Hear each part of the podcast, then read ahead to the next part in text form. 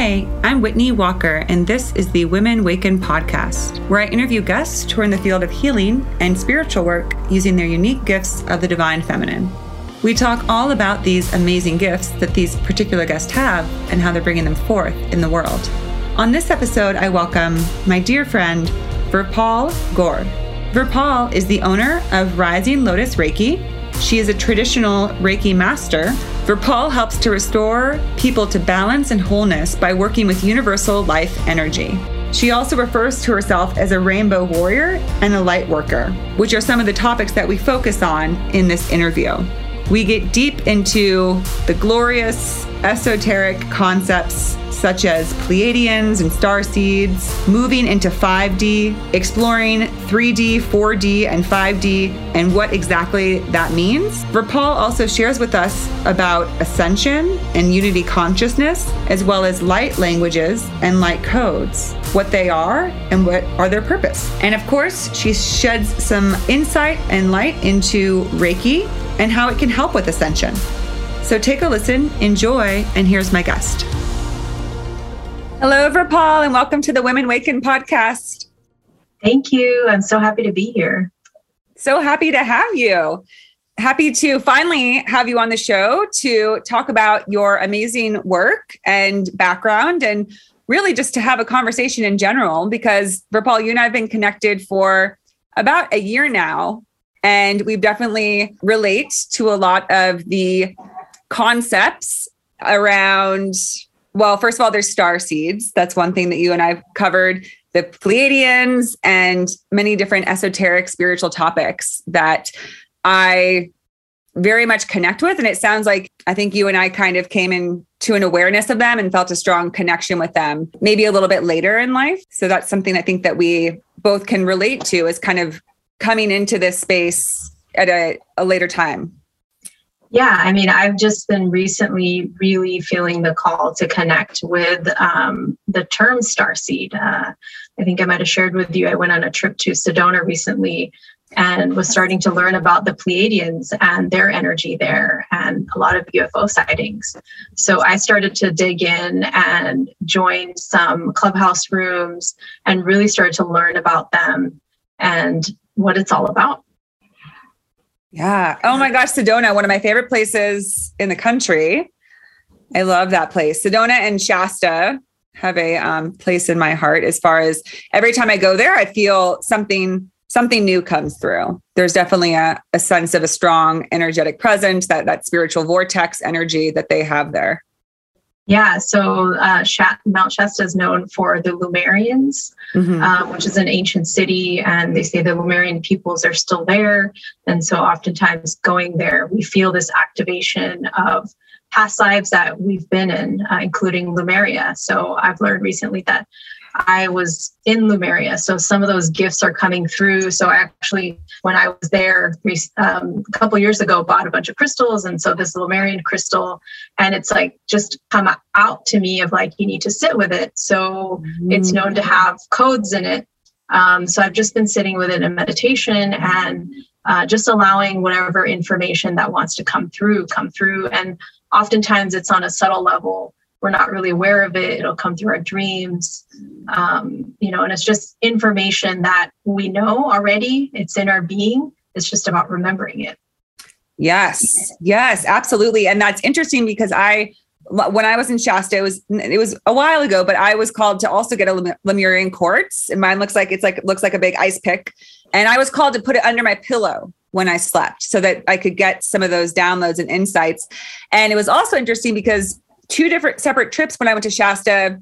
I would go to crystal stores and I was really called to this certain crystal um, or stone, crystal stone. And they both looked very different. One was like a dark um, green blue, and the other one on a different trip was a light blue.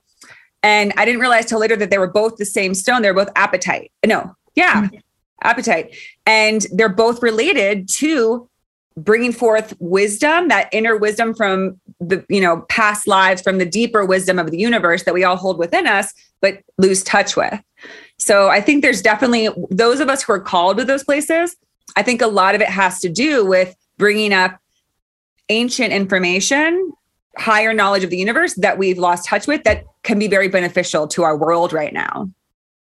Definitely. I mean, there's activations that are happening. Um, I also bought a um, shaman stone, or it's a crystal, and mm-hmm. this is also bringing in activation for me from past lives of knowledge that I have. And in this lifetime, I was part of a shamanic course for a brief period, and um, I didn't know why I was there. And you know, I had connected with a friend who's an intuitive, and I remember her saying, "You don't need to be in this course. You already have this information in your DNA." And i didn't really understand it. And now i'm starting to understand like there was tools i needed to learn in that course but then at some point my higher self was telling me you this is not aligned and not at this moment. Mm-hmm. and you know that kind of connects with what's happening with ascension. And you know there's all this conversation of uh, collective ascension that's happening. And people are a little bit confused of like what is that? And it's really about collectively us raising our vibration, our energetic vibration, to shift from this dense 3D to the, the fifth dimension. Um, and part of that is activating those gifts and those memories that we have within us already. Yeah, absolutely. And another, when you brought up Lemuria, I thought of this. Um, are you familiar with the concept of astrocartography? No. So I, I, bring that up because I had a reading recently from an astrologer and she brings up there's a chart called an ast- astrocartography. It's it can put a map of the world and it has you have everybody has ley lines based on the date and time of their birth and it shows there's different lines like i know there's like a pluto line and saturn there's different lines and they show like which areas of the planet are most aligned with different things like whether it's a certain place is good is good for you know healing and relationships. Another is good for growth and inspiration. Um, another is good for tapping into wisdom. And when i got mine done she told me she said there, for some reason there's a really strong space in like southern california between san diego and la like the orange county area. And i thought well that's odd. I've never really thought about you know I, i've never been drawn to la i haven't felt a strong connection with ever being there. But then I found out that that's kind of where Lemuria would have been, or like where sort of like in that general area is where Lemuria is underneath, you know, the ocean, the sea. That that's sort of another guidance system that we can access and use in this mm-hmm. time. That I think there is something because I've also talked to a lot of other, you know, people in this in this line of work and realm of ascension, and they're tapped into this. That you can go, like going to Shasta, right, or Sedona. There's places you can go that have greater energy for bringing forth these gifts knowledge and ascension. So and i've i've been a transient for the past year traveling a lot. And so i've been kind of trying to hit those places where i feel a call to or that are advantageous based on a astrocartography. So that was something that i learned about that i think is pretty cool. That's awesome. Yeah i've been learning a little bit about ley lines and ley lines. Um, also like you know where i am right now i felt really called to move to this particular location. And i asked my higher self like why am i here? And the message i was getting was because of the land. Uh, and i think also a lot of us that are light workers that are you know feeling this call and listening to the call of ascension and working through our our emotions and traumas we are placed in different locations to actually channel light where we are. So we are helping the planet also with ascension. And so yeah. Mother Gaia is ascending, and we can choose to ascend with her or we don't. And we actually really need to. Um, so, in order for her to receive light, she's also receiving it through us as channels. Um, so, yeah, there's mm-hmm. something that I was thinking about is like we're all getting placed in different spots in order for light to be sent to those areas in our communities as well as the land as well as the animals and the plants. So this is a collective healing and ascension that's occurring. Wow, that's a beautiful way to put it and a beautiful message because I think, you know, kind of like as I described the LA area, and also I felt a call to um, sort of like the, you know, big sky country like Montana, Wyoming, which is again not a place that I would usually consider, you know, somewhere that I would be. Yet it, I just kept feeling called. And to what you just said, I, I always try to remind myself that when it comes to the bigger picture, right? It's not so much about this world stuff as far as like 3D is in, oh, well, this region is, you know, whatever, this political climate, this, you know, temperature, this, it's not ideal, but there's something bigger than just what we would maybe normally seek out. Cause just as you said, if we are, are light workers and healers, it's not just about us. Sometimes we're meant to go to a space to bring our light, our gifts, our energy to that space. Mm-hmm. Yeah. Yeah. So, you know, in terms of like that collective we're talking about, you know, that it's not just us. So, as a collective, we're really um, starting to open ourselves up to these higher vibrations and really becoming more aware of things that are not normally perceived by our senses. Yes. So we all have access to the clairs, the clairvoyance, claircognizance, clairsentience, clairaudience. It's just that we have tuned out of that. So as souls, when we come to the planet, we choose to forget because we are here to learn lessons. But right now collectively we're going through this ascension process. And it's you know we've ascended on a soul level but now we're ascending on a physical level in our physical bodies. And in order for us to ascend to these higher vibrations and you know these higher vibrations and you know uh, out of the 3d we really need to start shedding things that are weighing us down. So for example traumas core wounds wounds, like any low vibrational emotions that are now going to be given the chance to really shed this denser, higher uh, vibrating realities. Um, so we really uh, get to choose. So we, we get to choose whether we want to ascend with Mother Earth. Um, and in order to do that, we have to start looking at our wounds. We have to really start looking at those shadows. Uh, we can't run from them anymore. So now is the time to start accepting that. Yeah. Thank you again so much for that reminder. You're bringing up such beautiful points Paul because what, what just came to me is it reminds me that the whole spiritual journey and experience is it's kind of you really need like your daily essentials to remind you what you know kind of your why like what what you're all about why you're engaging this what's going on at this time because it can be so easy to get lost in what you just described because healing and releasing that dense energy can happen in very challenging ways, right? Our wounds don't always heal beautifully and seamlessly, and our releasing that denser energy can be through like deep purging of emotions. And I know that I've in the past, what, like 10 months for me, I've had like a huge release that I didn't expect. Right. Like I went on this trip across the country and I thought it was just going to be like a fun, you know, excursion and pilgrimage and just a great exploration. But it was that releasing. And just to your point, I lost touch with the bigger concept of, oh, this is about me. I'm, I'm, a, you know, I am ascending. I am shifting. I'm releasing this old energy that does not serve me and is really no longer a part of who I am. So it's got to go if I'm going to, you know, make this evolutionary shift, become this lighter being. But most of the time, I would panic and say, "This is terrible," and I would fight it. I would say, I don't want this to happen. This is too hard. This is scary. This needs to stop. And I think that's what is so important about having guides and, and also a community around this because it would always, when I would talk to friends and various people who are in this community, I would re- be reminded that, oh, this, I need to just trust.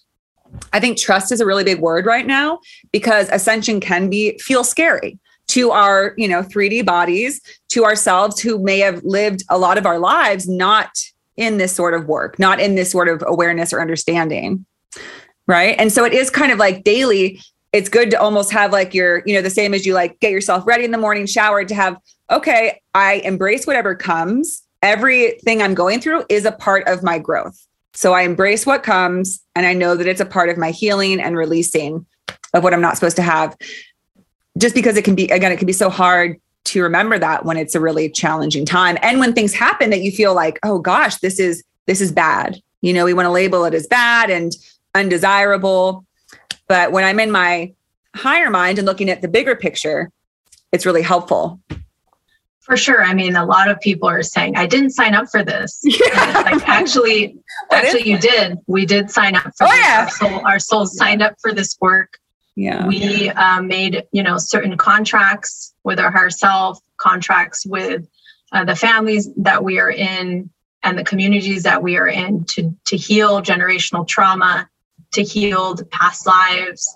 Uh, this is all something that we have chosen. And so when we do find struggle in that as you mentioned it's really important to come back to gratitude that's something that really helps me is really being grateful for this opportunity to do this work and for me i connect with my altar daily and I connect with spirit and my ancestors and all of my guides. And I really thank them for this opportunity to do this work because it really is a gift to do, to do this healing work. Uh, we get to unload all that baggage we're carrying from previous generations. And you know, even those previous generations, uh, for example, my my parents' generation, you know, they had they have a role in all of this work, and and what it was is that they're holding the density and they held the density so that we could evolve a little bit more, get out of that trauma state, get out of that survival mode so that we could actually work on this stuff. Because if we were still fighting for food and shelter, we wouldn't be able to ascend. We wouldn't be able to heal these things. So I pay gratitude for my ancestors, for my family, for being able to do this work so that I can, you know, really heal this for future generations so that future generations don't have to carry this. Mm-hmm. Um, so just a reminder is really having gratitude for this and we're only given as much as we can handle. Yeah. And, you know, like you said, trust and surrender. That's been really my practice the last six years, seven years has been really just trusting that all is happening as it should for my highest good. And knowing that the more that I resist it, the harder that it gets. So, really just accepting, and even if that means I don't know what's happening, I don't know what's going to come next, really just taking those moments to take care of myself. I mean, I got COVID a couple months ago and I was a little frustrated but it was a ceremony in itself for me reminding me that this was a time for me to look at you know fears that were coming up even as i had covid of fears of my life fear of death and fear of support and love. And so letting those things come out and really just feeling it and also seeking support too. Like you know we don't have to do this alone. There's a lot of us that are going through this and we can really uh, learn from other people's experiences and know that the lows are not always going to be there that you know there's a lot of up and down and we have to appreciate the highs as much as we do the lows because nobody can stay at the top of the mountain forever we have to come back to the valleys and so that's when gratitude really comes in of what are you gr- grateful for in the basic ways like i'm grateful for this conversation I'm grateful for the roof over my head. I'm grateful for our friendship. I'm grateful for food in my stomach and clean water. Those are things that we really take for granted that people in the rest of the world don't have. So just remembering to be grateful for those basic things. Yes, absolutely. Absolutely. That staying in that space of gratitude also can keep us very grounded and keep us keep our perspective, which is even if we face challenges, even if things are uncomfortable, there's still so much that is wonderful and still going really well and still we're very you know fortunate to have to have um, and i also love that you brought up the sort of facing fear and, and you mentioned with covid and i know that was definitely my experience. And i so i got covid back in december and it developed into long covid. And talk about being scared i was terrified because and i really fell into fear. And what was crazy and also speaking of getting support i reached out to like my community and a friend and i said can you please you know can you pull some cards for me? I, i'm really feeling like I'm getting very scared and I feel overwhelmed and I, I could use some connection. And she pulled a card for me and it was Kali Ma, the Indian goddess. And on the card, it said facing fear. And it said something like you're, you're having a huge spiritual growth and you're ready to soar. And so that gave me all the reassurance I needed, which is I wouldn't be challenged to face fear if my guide didn't know that I had it in me to be very courageous and that that courage is needed at this time for those of us who are going to be you know light workers way showers that we're going to have to face fear because if if you shift from the third you know from 3D to 5D those are different dimensions and any it's like you know any change in life it's scary at times to shift from what you know into something different but you got it but you know if it's something better for your highest good, then it's always worth it. So that's really stuck with me. And it's funny because I got the same message again recently when I was kind of inquiring again about, you know, my health still isn't 100% and I'm still really scared. The same card was pulled. So it's like sometimes our guides will, you know, kind of be like, I, I meant what I said, you know, and they're saying like that's an ongoing message is, you know, look at another message I got is look at the bigger picture, um, which was actually from a Pleiadian oracle deck Um, it said visionary, big ideas, and higher, bigger picture. And to me, those two things, facing your fear and bigger picture, it's remembering this is, you know, we got to get out of our small idea about what life is, what the world is, and let go of fear. Illness is not always fun, but it's not always what we think. Sometimes it is just a way for us to slow down, to surrender to our bodies. You know, sometimes things are being worked out in our body when we get sick that are beyond just getting a virus. And it can be, you know, it, it could even be a part of ascension, I think.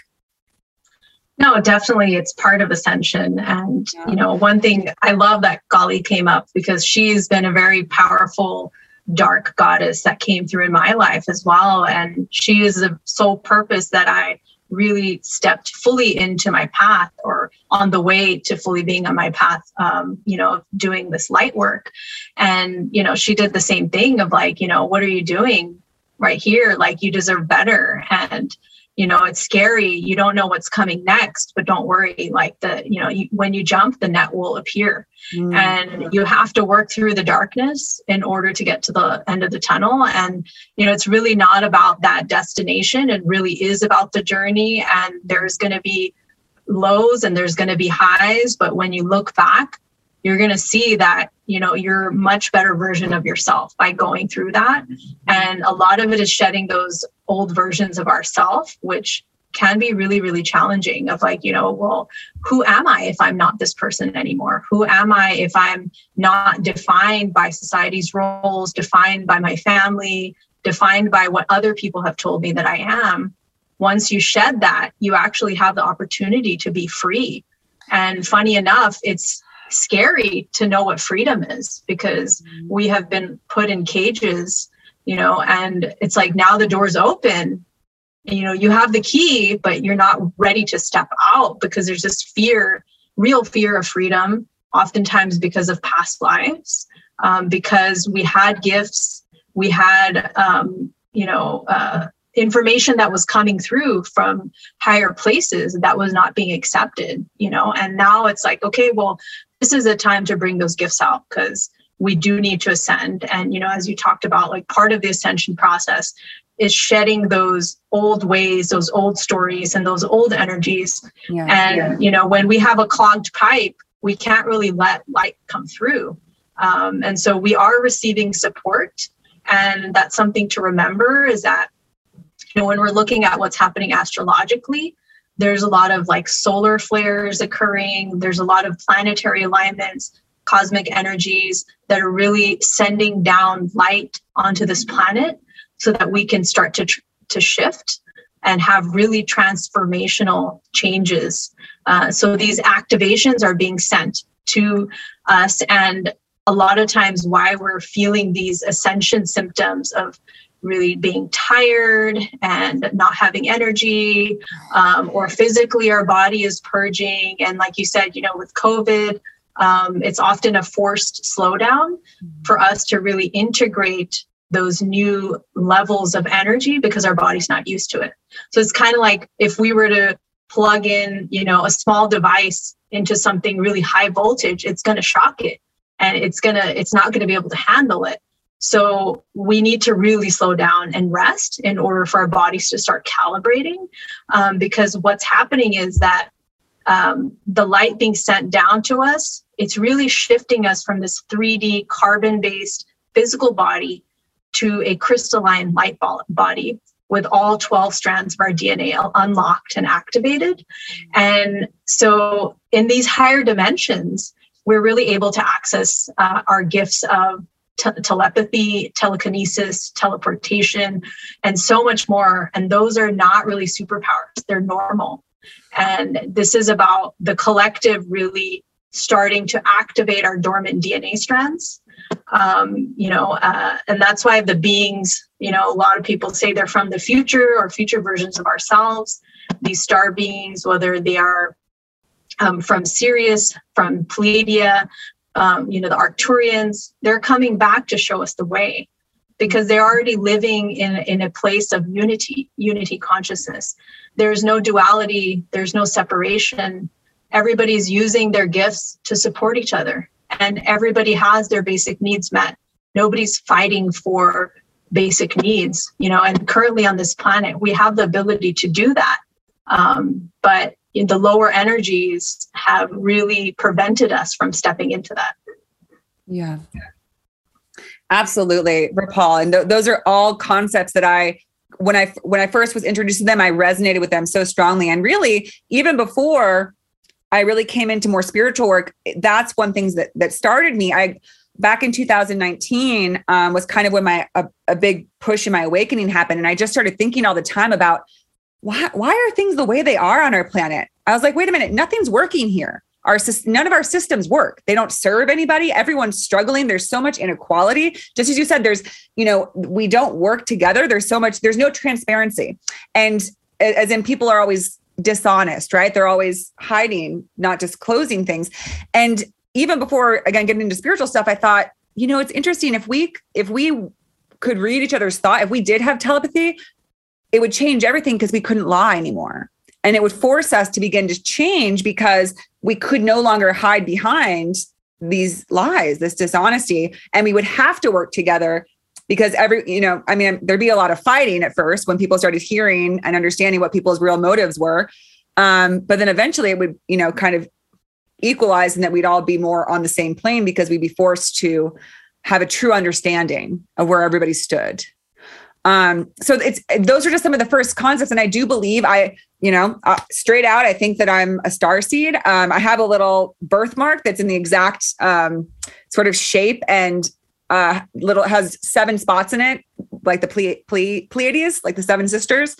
Um, and so I think that that's my little mark. Um, and I've also had diff- interesting meditation experiences where I almost um, have seen myself like in another place, like on a planet or even like a starship, they called, and just all kinds of stuff. And but I just and and all these thoughts just come to me where it's like there absolutely exists this other way of life in the future and for future generations that looks nothing like the way earth is today and I just feel this call towards doing whatever we can in our time and place to plant the seeds to get there. Right. And it just, and it's so interesting because I'm sure you see it the same way, but it's, it's as if like we're in the, just such a strange thing where we know that world exists, but we're still in this place where none of us know. So everyone's doubting it. People act as if this is just the way the world is. But right now, at the same time, a totally different, that five dimensional world where everything is more in unity is existing at this moment. And for those of us who sense it, I think it's really hard um, because we it is hard not to feel kind of stuck and frustrated. Um, but then again, as you begin to surrender and have trust, you know that it's just a process, and we just need to go and do our part to move us in that direction. No, I love that you shared that, and thank you for that. You know that um, reminder of like what the unity consciousness is mm-hmm. and really about us not having separation and that we can make that happen right now you know uh, like the fact that things are not working i feel like things need to go backwards before they go forwards because in order for people's consciousness to be risen you have to actually see that there's something wrong you know in order for things to shift yeah, and you yeah. know when we talk about dimensions we're not really talking about an actual place. It's a level of consciousness. Yeah. and even though we're we're living here on the same planet our perception can change. And when we start to see like hey we don't need to fight for things. There's enough for everybody. That's when we can start shifting into a higher vibration. Uh, these lower vibrations are really holding a lot of knowledge and awareness and, and creating separation. But in higher dimensions, we are light, we're transparent, we're flexible, we're less complex, we're more encompassing and inclusive, and we're able to hold a lot more knowledge and awareness. And this increases our sense of oneness and less individuality. I mean, at the end of the day, everybody wants to be seen, everybody wants to be loved and appreciated. Mm-hmm. And we can get to that, you know, and so like talking about dimensions. So what is the what are the dimensions? You know this a lot of this like people have asked me that and so i started doing some research. Okay like what is what's the difference between the 3d the 4d the 5d Um, so the 3D is really this like state of consciousness that most of us in society are operating at now and have been for a really long time. And it's this uh, perception of duality and polarity and separation and a lot of individuality. And, and I can see growing up in America also being part of a you know Sikh community where I could see the individuality being taught, you know, in schools. But then in my ancestry and upbringing, we were really being taught about unity. And our gurus were teaching us about, you know, all supporting each other and that there was no separation, that we are all connected to source and we are part of source. And so, you know, in this 3D realm, in this 3D consciousness, there's a lot of density and, and a lot of material awareness. So there's a lot of materiality. Um, and this is this is a consciousness that most people on a typical daily basis are operating on. And so, and then the fourth D, um, this is a state of consciousness when we're sort of in this transition between the 3D and the 5D. And this 4D awareness is really when we are in that in between phase of really starting to change our perspectives.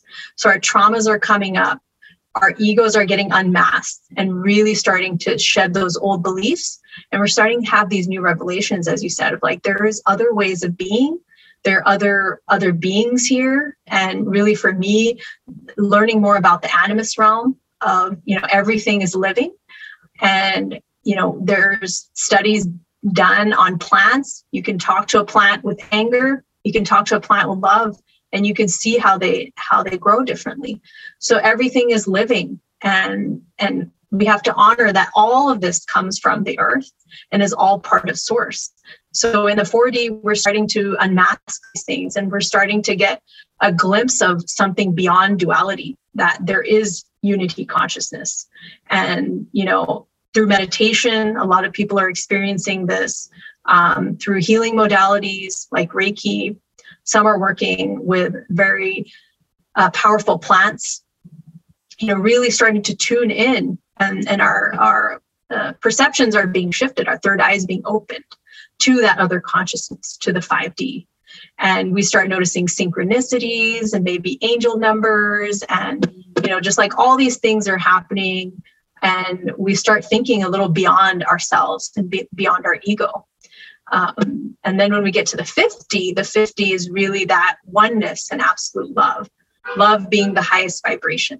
This is the dimension that really allows us to have less density, go beyond duality and ego, and really start uh, stepping into truth and integrity.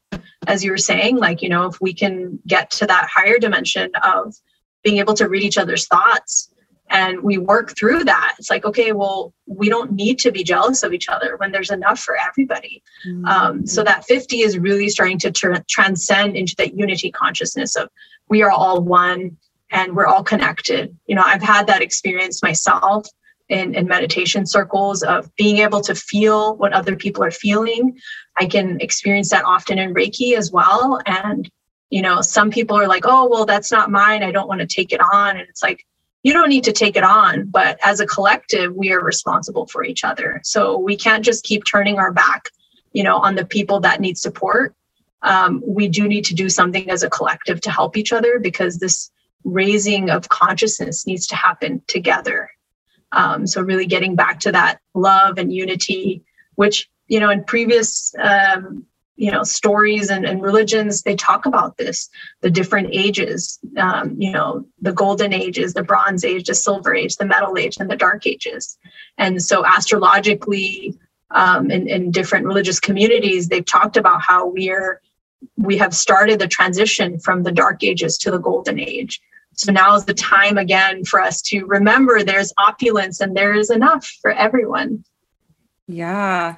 Yeah absolutely. And you know, you mentioned this earlier, but one of the the biggest things is um, to me, this is leading to greater freedom, and I think that's you know sort of like a, a northern star in t- in terms of allowing for these changes and ascension is recognizing that um, it truly is because when you when you think about ascension, it's it's a lot of I mean we're lightening ourselves up, right, and almost like releasing ourselves from what was never true.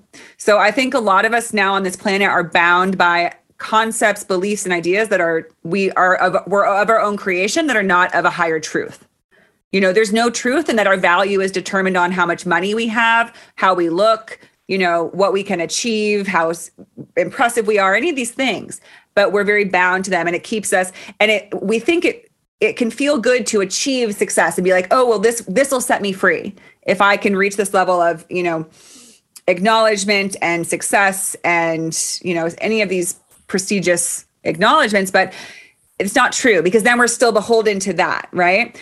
But when you truly do this work to release those beliefs, you know, release those wounds that even created those beliefs in the first place. Because that's my belief of how it works is first we get wounded and say, "Oh my gosh, that you know, my my parents didn't show me love or my parents, you know, their love felt conditional. So in order to be loved, I I have to do this first, right? I have to be a certain thing to be loved or to be of value. And so from that wound, we create this belief. And so underneath this belief is this wound just waiting to be healed. And so once we heal it, this that belief just sort of dissipates. And to me, that's freedom. And to me, that's what's happening when we do this work, when we do our shadow work, when we do that ascension work, the scary sort of releasing. On the other side of that is sort of like these, you know, the breaking of the chains. And that freedom is the greatest feeling ever. You know, I felt a little bit of that after this really intense dark night of the soul I've had in this past 10 months. And I've noticed this, you know, these things that used to feel like they had a hard, tight grasp on me have been released. And it's, it literally feels lighter and it's such a good feeling you know to have because i used there used to be like a strong charge between certain concepts of like oh did that person not like me? Did they not accept me? Did they not think i was this that or the other thing? And it just felt like i could feel it energetically like grasps me. And then the more i did my my work it's when those same things happen it's i don't have the same response. And it does feel like i've been freed so my point is that it's we really are moving when we ascend we're moving away from these denser concepts that are very conditional to a space of unconditionality where we have a knowing that we are always loved and we don't have to do anything to earn love or to be lovable. Right? No, I love that. That's yeah, that's part of the the unity consciousness is exactly we don't we don't need to do anything. We are already loved by source. We love ourselves. We come back home to ourselves. Mm-hmm. And you know, I've also had that sort of dark night of the soul for a while now, for a few years. And it's really been coming back to myself and not listening to the voices outside, not listening to the projections, and you know, also seeing the mirrors and seeing, okay, that's a part of me, what I'm seeing in somebody else. Mm-hmm. Um, and in order for us to all heal, we have to heal that within ourselves. And I think that oftentimes people feel like, oh, well, what can I do to change what's happening on the planet? Is like you can start with yourself and that really has a, a really profound effect because once you start healing yourself, then that mirror reflects back to other people and then it starts having a rippling effect on your communities and so on. So it's it is really really important to do that work individually. Yeah. Yeah and that brings me to um, introducing your work uh Virpal, which is you you're the owner of rising lotus reiki. So you are a reiki teacher um, reiki master. And Reiki is something that we can use in this work, right? Because Reiki is is working with people's energies, correct? Their energy fields and their energy, you know, within their bodies and, and helping to sort of move along this process of when we're trying to, because ultimately everything is energy. So when we talk about wounding, we talk about it's not anything physical broken down is just energetic.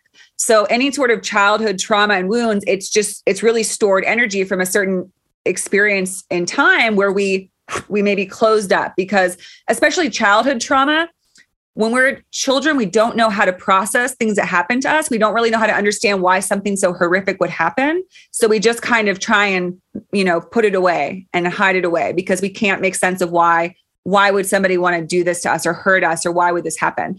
And so it, it gets that energy gets stuck there and needs to be released right? It needs to be seen and acknowledged for what it was so that it can be uh, transmuted. So would you say that's a part of of Reiki, of Reiki healing, or any part of the work that you do? Yeah, so for those of you that don't know what Reiki is, it's really using life force energy, energy that's available to all of us. And as Reiki practitioners, we act as channels of light.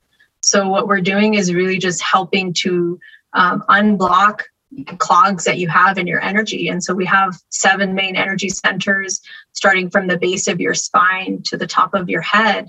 And each energy center is related to different parts of your body, different emotions. And so, yeah, when we have like a clogged pipe, light's not flowing through.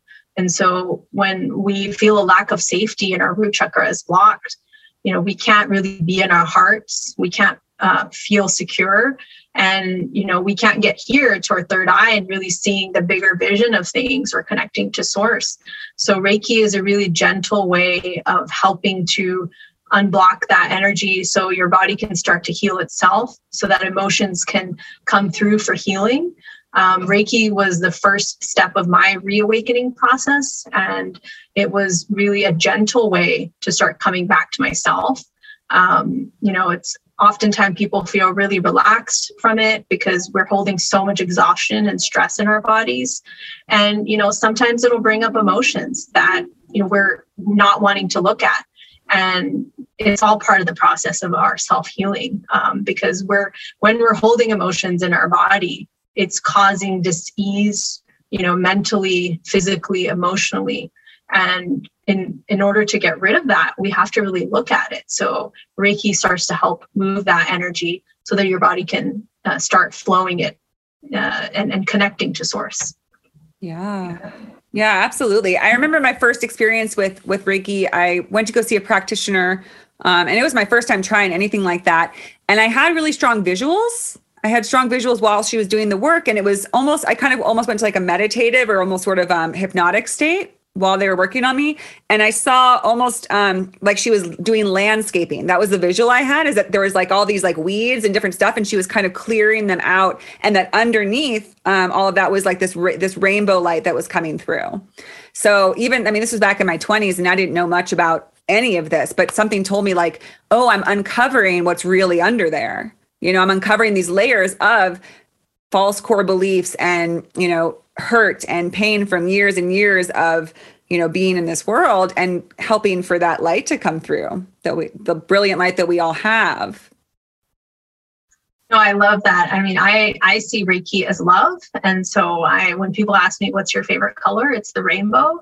Mm. and it's it's not a coincidence that whoever came up with the color association with the chakras is a rainbow. And you know also i noticed when i was in peru in cusco that their flag is a rainbow. And i think that's where that rainbow flag comes from is really that unity consciousness and love being the highest vibration of like that's what we all are ultimately once we clean up all the density and and all the traumas and the lower vibrations that that's what we are. And that's everybody together is that. We just have to clear clear the path in order for us to get to that. Yeah, yeah. absolutely. And um you saying that reminded me that I think back in 2019, which is also like the start of my spiritual awakening, I went, um, I suddenly was obsessed with rainbows. It was even after this thing, but I, I just felt very drawn to them. And I, it was around this time. And so I went to, it was in June and I went to a pride festival and I just collected every single rainbow. And I basically like, you know, and of course, because of, you know, pride awareness and support, but I also just felt like I just love this rainbow energy. And it lasted for like a few months. And that's one thing I want to mention to the audience, and I'm sure you can relate to is it's so important to follow any sort of draw you have towards colors, towards um, different music, different sounds, different, as we said, ley lines, different environments when you're going through this process, because each of it is trying to guide you towards what you're kind of needing. Different crystals, right? Different crystals at different times will help you with what you're trying to process or pass or clear or, you know, cultivate. So I just find that funny. And then because it was funny after a while, I was like, no more rainbows. I, I moved into crystals. It was more like the clear it had kind of like formed because rain they say that all the colors combined actually forms white. White is all colors in one. So it was sort of like after i had my rainbow phase i went into like a crystal phase. So i guess what i'm just offering is that sometimes it may not make sense but go with the things that you're feeling inspired like drawn to or that's kind of bringing you you know awakening you to something or that you feel like incorporating because it's always it's our guides right? It's that guidance. It's that unseen force that's you know, kind of giving you a yes, this is what you're wanting, needing, craving for a reason. Oh, 100%. I mean, it's about listening to our gut or, you know, our, our intuition. Yeah. And when we're drawn to certain colors, that's usually an indication of what chakras need support. And once we start learning about the chakra system, we start to understand okay, that's actually related to my power center, my solar plexus. Like I feel like eating a lot of bananas. You know, my body is asking for that. And so I'm receiving it. And and definitely with sound as well. There's different sound vibrations that are associated with different chakras. Mm-hmm. And you can listen to binaural beats. You can listen to certain vibrations of music that are going to help support your healing. Uh, I remember when I worked in the corporate world, I used to listen to um, this, this one hour chakra healing, all chakra balancing throughout the day. I would just listen to it while I was working to really just start bringing in balance to myself, you know, and and you know also listen to yourself when you want to eat certain foods. Really pay attention and be mindful. Okay, is is this something my body really needs right now? And oftentimes it's true. Like your body is really craving salt because maybe you're depleted of salt or you need orange juice. You're looking for vitamin C. Just being conscious of how you're eating, what you're putting into your body. Um, you know, our body really knows what we need. We just have to actually slow down and listen. And meditation really helps with that, really starting to still our mind. Um, will allow us to be present in other moments.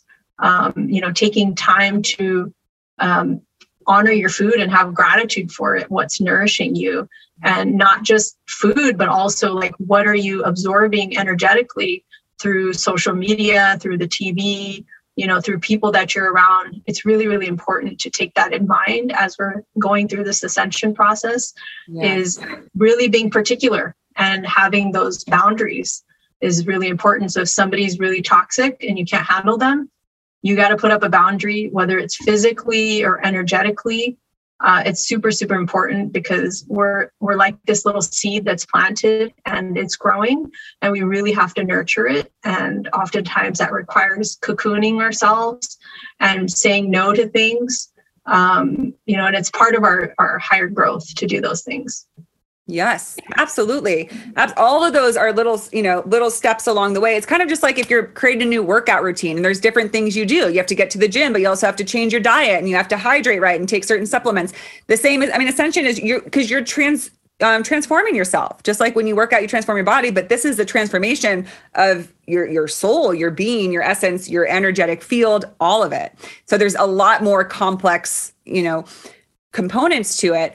Um, and so we've mentioned a few, but there's all, there's just so many. Like also, I know that um, you, you could just have to really get attuned to so many things. Like there'll be times where you get drawn to be in the sunlight a lot. Maybe you need a lot of sunshine because that's very activating. Also, being near water. That was a huge thing for me these past few months. Was being near water. I just was, I kept getting drawn like you need to be close to water, within water, you know, being near the ocean, being in water, taking baths. Like that was just being told to me. And also, I remember one time I was getting frustrated about my health and I got a, a hit, an intuitive, you know, my, um, I got clairaudience where you hear something and I just heard drink more water than you would ever think you need. So sort of like just keep drinking water. And I was like, all right. And I got one of those giant water bottles and I would just chug water because water is so important when we're in our ascension process because our bodies are, you know, what, 90% water, they say.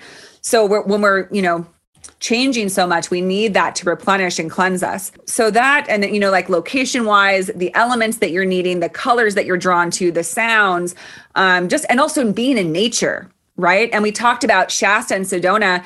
In the past few years i always also know what sort of elements i need. Sometimes i feel drawn to the mountain right? A more mountainous the redwood sort of more nature. Other times i feel very called to the desert that very peaceful sort of serene quiet and other times you know it's the ocean.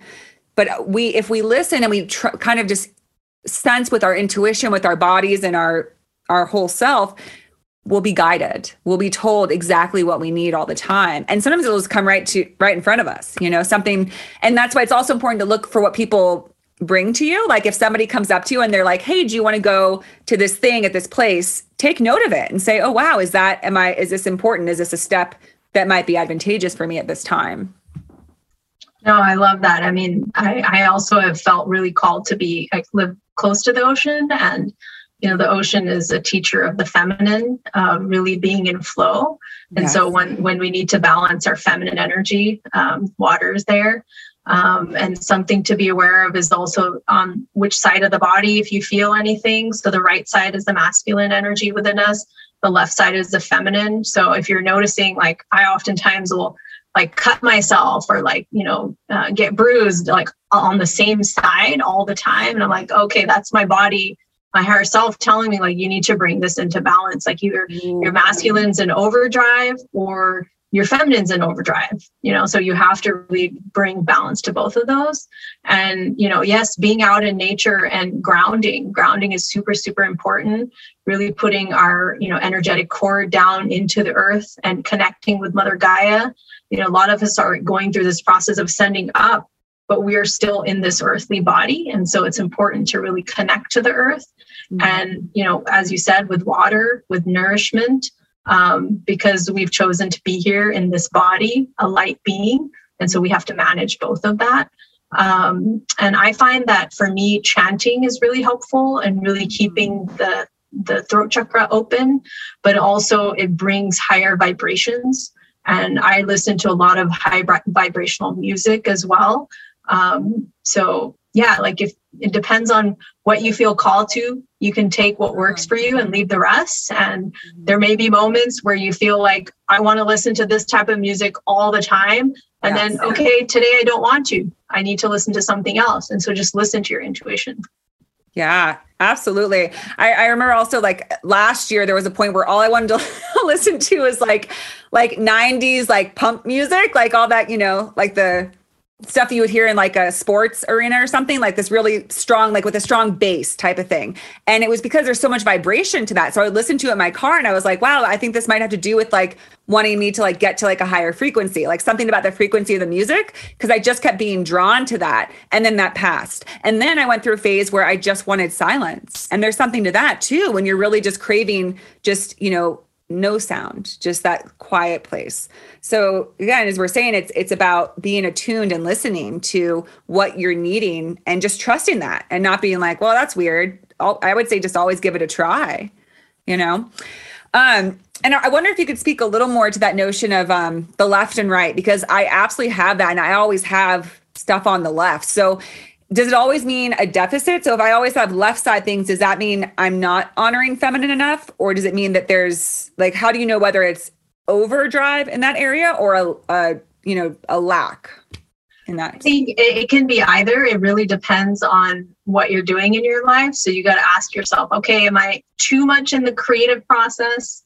Am I too flowy and like kind of floating here, which was happening to me where I left the corporate world and I was in so much structure and so much masculine that when I left, I was like, oh, I'm going to go out into the ether and, you know, really on the feminine and just like being in flow. And I wasn't having enough structure. And so then when I come back to the structure, it's like, oh, now I have too much structure.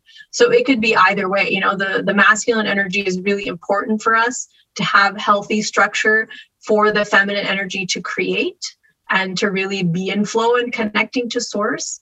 Um, so it really depends on what you're experiencing because it could be overactive or underactive at any time. Right. Okay. That makes sense. So, and I guess a lot of that has to do with intuition. You know, you are, we are in our own bodies and we can't, it is, it's important to seek guidance and community. Yet also sometimes it's, it's, you're the best source of knowledge and wisdom of yourself. So, you know, there's so many people who say, well, I don't know what this is. I don't know how to, well, you just kind of, kind of, you know, we all want answers. We all want quick answers, um, which is, you know, a very sort of tendency of most people right now and being impatient and just wanting like quick fixes. But that also is where what i see when my vision of the future is when we're we're not in this sort of um really kind of anxious space where we want quick results and, and quick fixes. We're able to sort of relax a little and be more fi- focused on rooting ourselves building those roots that for lasting results rather than just quick results for sure. I mean, there's, I always tell people be careful what you ask for. Um, because if you ask for too much information, you may receive it and then you might not be able to digest it.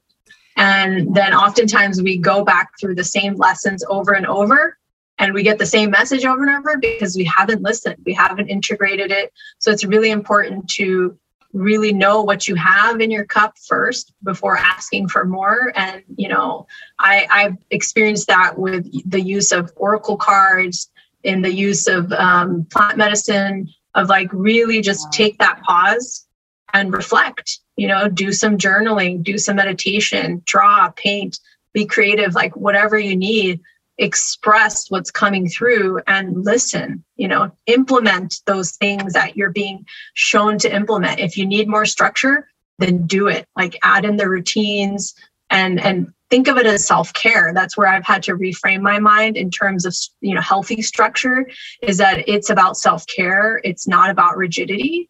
Um, you know and the feminine can be in flow without being you know without structure if you if you marry the two they can both support each other. Yeah. Yeah absolutely. Another thing i wanted to ask about is you you mentioned earlier about 12 strands of dna and that's a concept i've heard of because they say how many do we have now? I'm not sure. Well because i heard that before that it's like we are operating literally from like a, a blueprint that's not uh, that's you know not our full cap- capacity or of our full ability. And that when we do it it is i mean what, what do you say is the change once we get to a 12 strand dna what shifts? Like what does that allow for?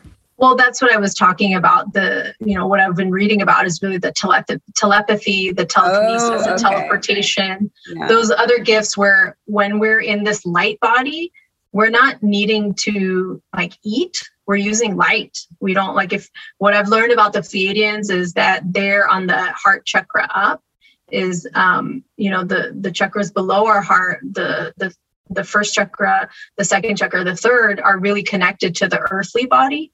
And yeah. so once we start transcending we don't need those lower centers um, because we're just operating on light and so we can travel and we can talk to each other without the words, without the use of physical body moving.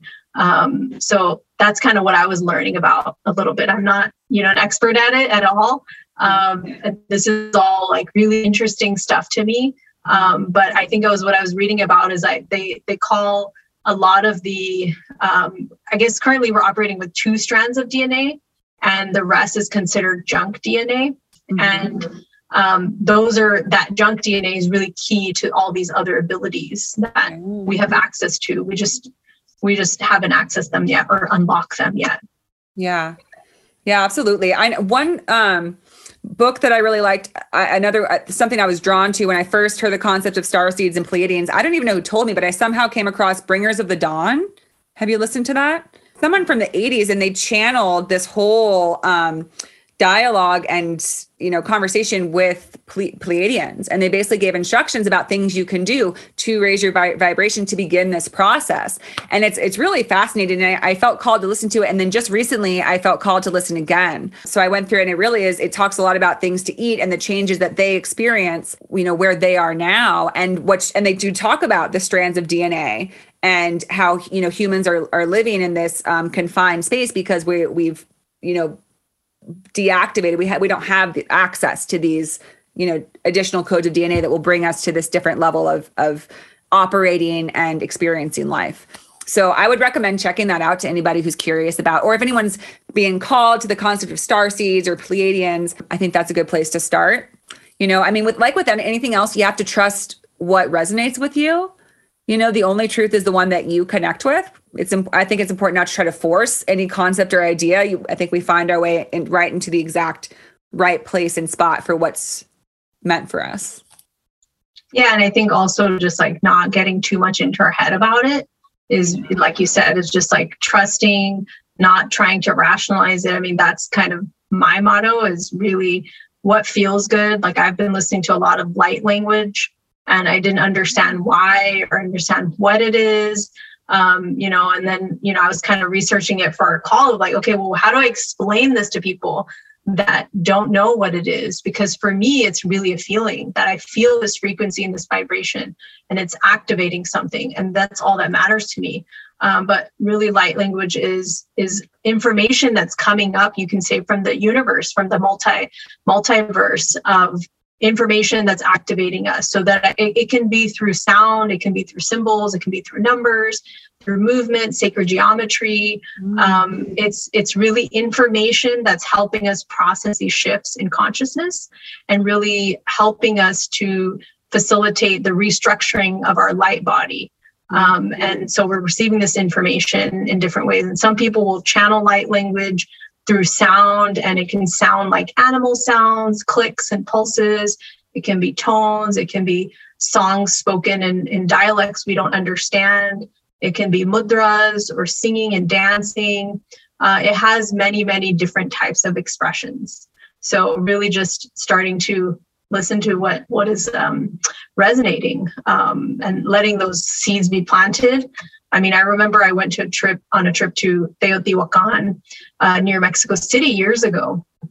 And this was before I even heard of any of the starseed stuff. And, you know, I was just still learning and listening to my intuition. And this was a teacher of a teacher that I had. And I listened to my gut. I went and I didn't really know what happened.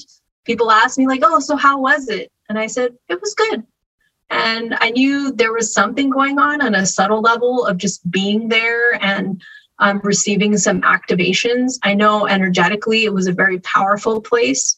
There was somebody that was in our group who she was in her, I think in her 50s, and she had already hit menopause. And I remember she came up to me because I was one of the youngest people there, and she was like, Oh my God, like, do you have anything? Because I just got my moon. And she's like, I I was purging something from my womb. And so, you know, and then like I remember it activated me too. And um, so I know that the energies in certain places are powerful and we may not understand why. But then now, years later, I did a medicine journey and I remember something came through from that journey of an experience that I had of like, okay, that's what I'm supposed to do with this information. So, you know, it's just like the seeds are being planted and, you know, the plant is growing and being watered but we may we may not understand yet you know what what it is that we learned you know and i and i go back to when i was a child as well of a lot of what i learned through my ancestry. I'm starting to really understand that now. Um, you know for a while i pushed it away through my teen years and then once i started coming back into this awakening process in the last like year i would say my ancestry has been coming through a lot more of like oh that's why you learned this mantra. That's why you learned you know these shabads these hymns on the harmonium like it's it's high vibrational. There's information in that and it's all encompassing. And as a child you may have been taught and you didn't understand but now you have the the knowledge and and you're able to go back and really learn and and understand those concepts now. So you know just just taking it in whatever feels comfortable and then allowing it to unfold unfold and bloom when it needs to. Yeah yeah, definitely. I love that idea that sometimes, you know, again, it's it's about trusting the process and not having certain expectations. Because again, that's more of like this 3D stuff, right? Where you're like, well, if I got this, then I want to be able to use it right now. But sometimes things come through us and then they kind of stay dormant until it's the right time for them to be awakened or utilized. Right? Yes, for sure. I mean, things are, uh, as we talked about in the very beginning, like there's information encoded in our DNA, it's imprinted in us. And that's what the soul brings is this memory in our DNA. Like the soul has all the information. When we come into this body, we have chosen to forget in order to remember again. Wow. And a lot of that has to do with what I'm learning is that, and in this trust and surrender of like guidance I've been receiving from different healers is really like it'll come when it comes you know? Like your activation of your third eye fully will happen when it's going to happen. Mm-hmm. um, it's just that things need to be aligned on the planet.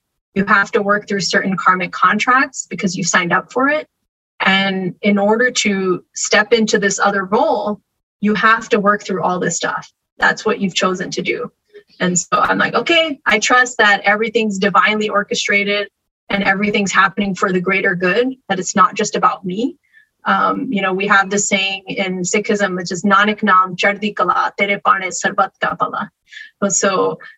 uh, Nam remembering remembering source's name. So Guru Nanak told us remember source's name, and Chardi Kala is always to live um, in opulence and joy and remembering like the good side of things, even when we're going through difficult times. And Sarbat Da Bhala is really remembering that this is for the greater good of everybody. So it's not just about us, it's about the collective, it's about our communities, it's about our families. That our healing journey is not just about us, it's about everybody else as well. So we all heal simultaneously. Yes. And that's going to be such a beautiful shift uh, for us to move more into because, like so many other things, I think that we are so individualized in this culture. We, we're very disconnected from the idea of community, of connection. We do think about how does this affect me? What about me? What am I, I, I, I, right? The I. And we see less about the we.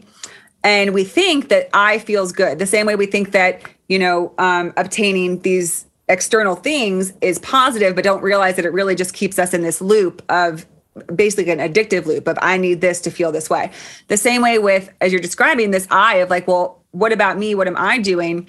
But when we move out of that, it is another sense of freedom. When you get to think, okay, well, what about us? It takes away that, you know, the, the prison of the individual self, of the ego, and you move into I'm a part of the greater. But that, you know, it is a hard shift to go from the I to the we. To, to let go of this concept of me as this totally autonomous being that needs to be looking out for myself all the time and trusting that we are a part of something bigger. And once we connect with that, we will actually feel so much more expansive and connected and freer and more aligned with love, right? Yeah, I mean, I, I think for me, growing up in a community where we it was about community, um, it's easier for me to understand um, but I think like growing up in the American culture, it was really like opposing. Those two sides were opposing. And I think that's the part where I stepped away from what I learned and then circled back. And it was through learning about other communities and other traditions that really reminded me, like, oh my God, these seeds were planted in me a long time ago. Yes. And, you know, I don't need to go to someone else's culture, but they were just acting as a mirror to me you know, I really learned from the South American tradition about reciprocity that, you know, they use the word Ayni that, you know, when you're taking something, you're also giving back. So if you're receiving from the earth, you're you're giving an offering back. So there's all these rituals that are done in a way to give back. You know, there being reciprocity um, and, and building relationships with the other beings. It's not just about us.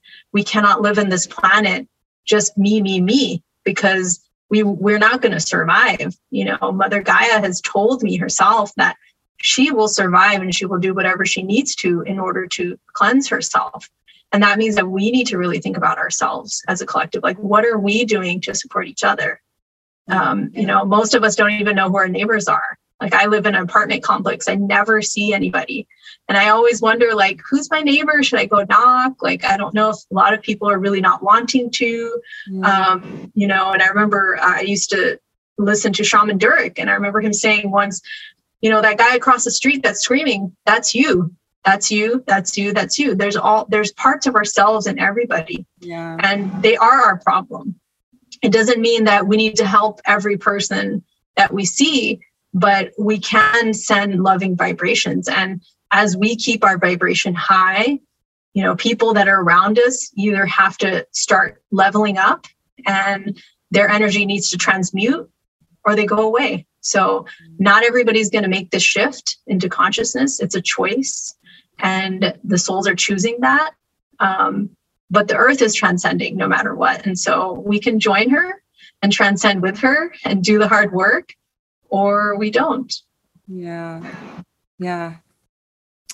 You know, I so much of what you just said reminds me that um so many of our problems right now are some of the reasons why we're still I think when we're resisting what you just said about transcending is when we're stuck more in fear rather than being guided by love, by surrendering to love.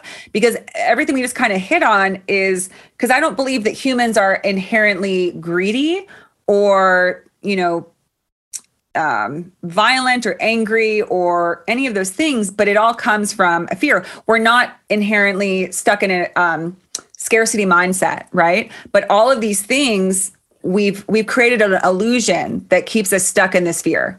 If I don't fight for my own prosperity and my own, you know, meal ticket, I'm going to get left behind. If I go and make friends with my neighbor, he might try to hurt me or harm me or you know so we avoid people not always but you know that it's sort of like the underlying tone for a lot of people is all based in fear. Well don't just go over there and talk to people. You don't know what they might do. Don't go around and risk certain things because you could lose what you have. It's so so much fear is baked into the world that we know and it keeps us in this lower density energy because fear is low density right? Because it's there's a term that i like that says fear holds on and love let lets go so as long as we're in fear, we're holding on so desperately to these duality concepts that keep us. Yeah, I love that. Again, they keep us chained. And inherently, I believe humans know at our very core, core that we're meant to be connected and free and that's our just more of our natural state. And where we are now is a very unnatural state. And i think that's the exciting thing about what's happening on our planet is that whether or not you're you know we're probably at the farther end of the spectrum of being like kind of getting out there and getting strong pull towards this this vision this future that we just sense this higher dimension that we sense like yes this is possible. Where we are now is kind of the falsity. It's people it's it's the it's what's unrealistic. To me it's ironic that when you speak the way that you and i are speaking people will tell me, "Oh, you're just being idealistic. You're oh, so you're an ide- idealist." And I say, "No, I'm actually just a realist. The way that we live now is not realistic. It's actually very it's dysfunctional in every way because it's not serving anybody anymore. But a world where we are actually connected and more released and in love is just it's like a, a, a system that's actually fun- functioning as it's supposed to be, as opposed to where we are now, where it's literally almost like working backwards." And causing everyone a great deal of harm and discomfort. No, I, I love what you said about, you know, the fear. Um, in my last uh, women's circle, you know, I brought up this example of like you can you can hold your fist really tight and just like hold it like that as tight as you can and then let go. And like what's the difference? Like how does that feel? Like we could just let go and and just let go of the fear. I know it seems simple, it is. It's actually that simple. Yeah. and you know we were focused on on a poem and and the poem was about blooming. And you know at some point the flower needs to bloom. Mm-hmm. and we have to shed those other parts of ourselves in order to get to the next stage of our of our evolution of growth and growth is usually not easy and it requires discomfort um, but it is starting to look at those fears and starting to see that it is an illusion that's keeping us asleep that you know a lot of like the plant medicines are not being um, you know decriminalized because people don't want us to be awake. They don't want us to see that we could um, start changing things and we can stop depending on certain powers and that there are certain powers that be are are controlling most of the world. And for what? Because we've given them our power. Yes. so we can claim that power again. We can take it back. But we have to see that we've actually given it to them. Yes. We have to call it back. And so something that i've been working through recently in my own healing has been forgiveness. And an easy mantra that i was given was to say i'm sorry for giving you what is mine. I forgive you for taking what was mine. I call back all that is mine, and I return all that is yours with a, with awakening attached. So we can do that with anything, anyone, just repeating that all the time. Like we're constantly giving our energy away. We're we're allowing our boundaries to be thin because and and you know we say oh this person attacked us. Oh they did this. Well it's like actually we're allowing it on some level. Yeah, um, yeah. our soul is allowing it and yeah we can change that at any time. Yes. Yes. And i think that that's a gorgeous sentiment and i love what you just said. And one of the things i get a little frustrated with at this time is we are all getting irritable and frustrated with the way the world is. Yet when we res- when our belief that the way that to change it is to kind of fight against it to me it's exactly what you said. We have to recognize that we're a part of it. It's just like you said the person across the street in the apartment is you.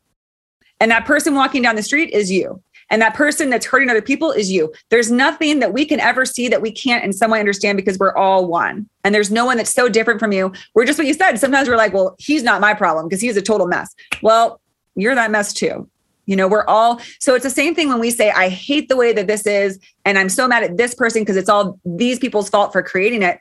that just keeps us exactly like we said, where whoever is in power, they want us to stay in this place because we're never going to free ourselves. We're never going to ascend and make that shift from fear into love as long as we're fighting and saying and placing blame on others. It's when we all recognize just what you said that we can at any time release that everything could change. Everything would change in an instant if we all let go of this this fight and this push and pull and it involves just what you said it says I forgive I take back my energy, I allow you to have yours and then whoosh, these systems that we've created they're all energy too. If we take our energy back, they can't exist.